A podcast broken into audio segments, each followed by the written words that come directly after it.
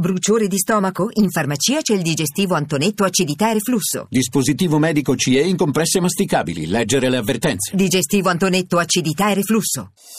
Voci del mattino.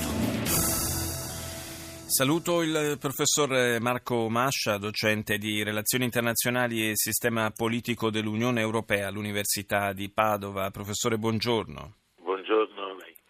La visita di eh, questi giorni, cominciata ieri in Europa, di eh, Barack Obama, una visita che possiamo definire anche un po' di congedo eh, rispetto ai partner europei, eh, è, ci offre un po' lo, l'occasione per eh, eh, fare il punto sulla, sui rapporti tra le due sponde dell'oceano, in particolare cercare di capire cosa e quanto potrà cambiare nei rapporti tra Unione Europea e Stati Uniti con eh, l'inizio dell'era eh, legata all'amministrazione Donald, di Donald Trump. Durante la campagna elettorale americana eh, non è un mistero che in, in, maniera maggioritaria in Europa si facesse il, il tifo per eh, Hillary Clinton, eppure molti dicevano sotto sotto però eh, all'Europa converrebbe una vittoria di Trump. Perché potrebbe anche convenirci da questo punto di vista?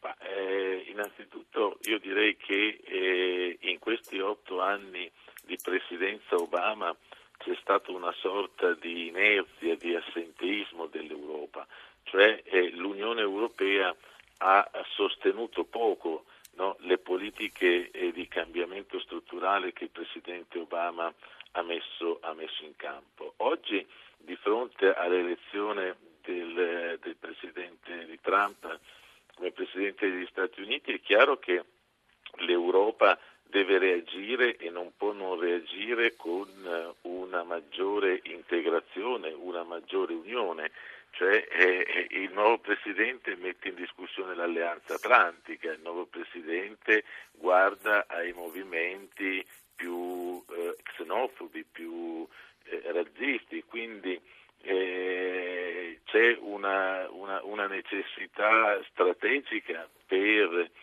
eh, l'Unione Europea oggi di unirsi per eh, svolgere un ruolo politico a livello globale. La, la telefonata di, di, Trump è stata a Putin, non è stata a Juncker o alla Mogherini.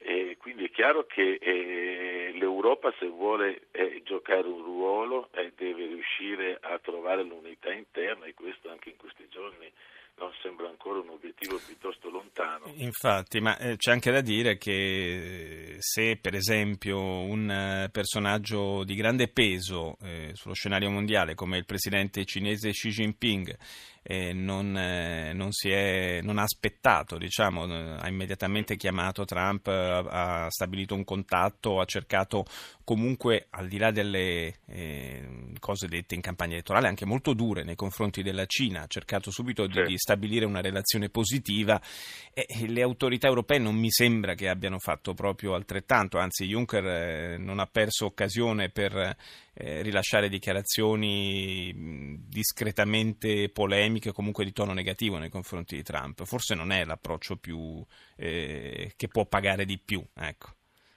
più conveniente. No, diciamo che sì, beh, Juncker ha detto quello che pensava in maniera molto diretta e in parte anche ha ragione perché effettivamente gli americani conoscono poco del processo di integrazione europea e il sistema dell'Unione Europea è un sistema molto complesso e sono lontani, diciamo così, anche le stesse elite americane no, dal, dal, comprendere processi di integrazione come quello, quello, come quello nostro che abbiamo, che abbiamo, in Europa.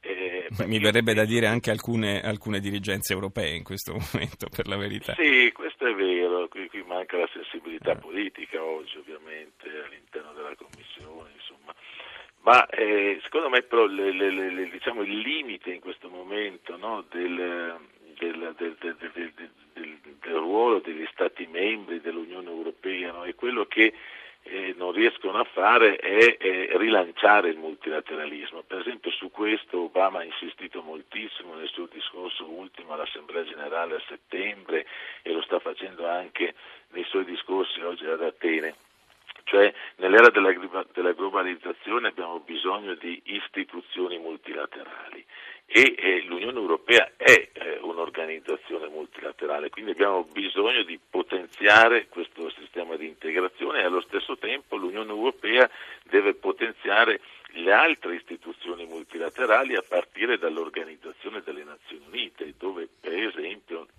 l'Unione Europea ancora si presenta spesso divisa. L'Unione Europea poi sono i suoi Stati membri, quindi non ci dobbiamo mai dimenticare no, questo aspetto qui.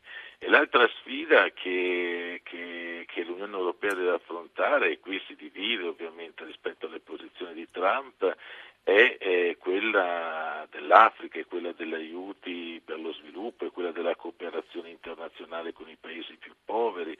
No, noi sappiamo che eh, ci sono alcuni paesi africani oggi che sono in grande crescita, certo. no? eh, Costa d'Avorio, Tanzania, Senegal, Kenya, Nigeria, cioè sono tutti paesi che stanno crescendo economicamente con un tasso tra il 6, il 7 e l'8%, quindi Stati Uniti e, e, Cina sono già eh, presenti in Africa da tempo e stanno sfruttando no, queste economie crescenti. L'Europa no, e però l'Europa è, è, è, il continente che dovrebbe di più sviluppare questa cooperazione visto che eh, gli immigrati poi arrivano da noi. Sì, e fra l'altro no, insomma, quindi... c'è anche una, una, vicinanza territoriale che dovrebbe, una, esatto. al di là di tutto, e anche una vicinanza storica, verrebbe da dire, visti i trascorsi coloniali, che ci dovrebbe indurre a una maggiore attenzione verso questo continente. Ci auguriamo davvero che si imbocchi questa strada, mm, strada per la quale l'Italia tra l'altro si sta anche spendendo parecchio. Io ringrazio il professor Marco Mascia, grazie di essere stato con noi, le auguro grazie una buona giornata.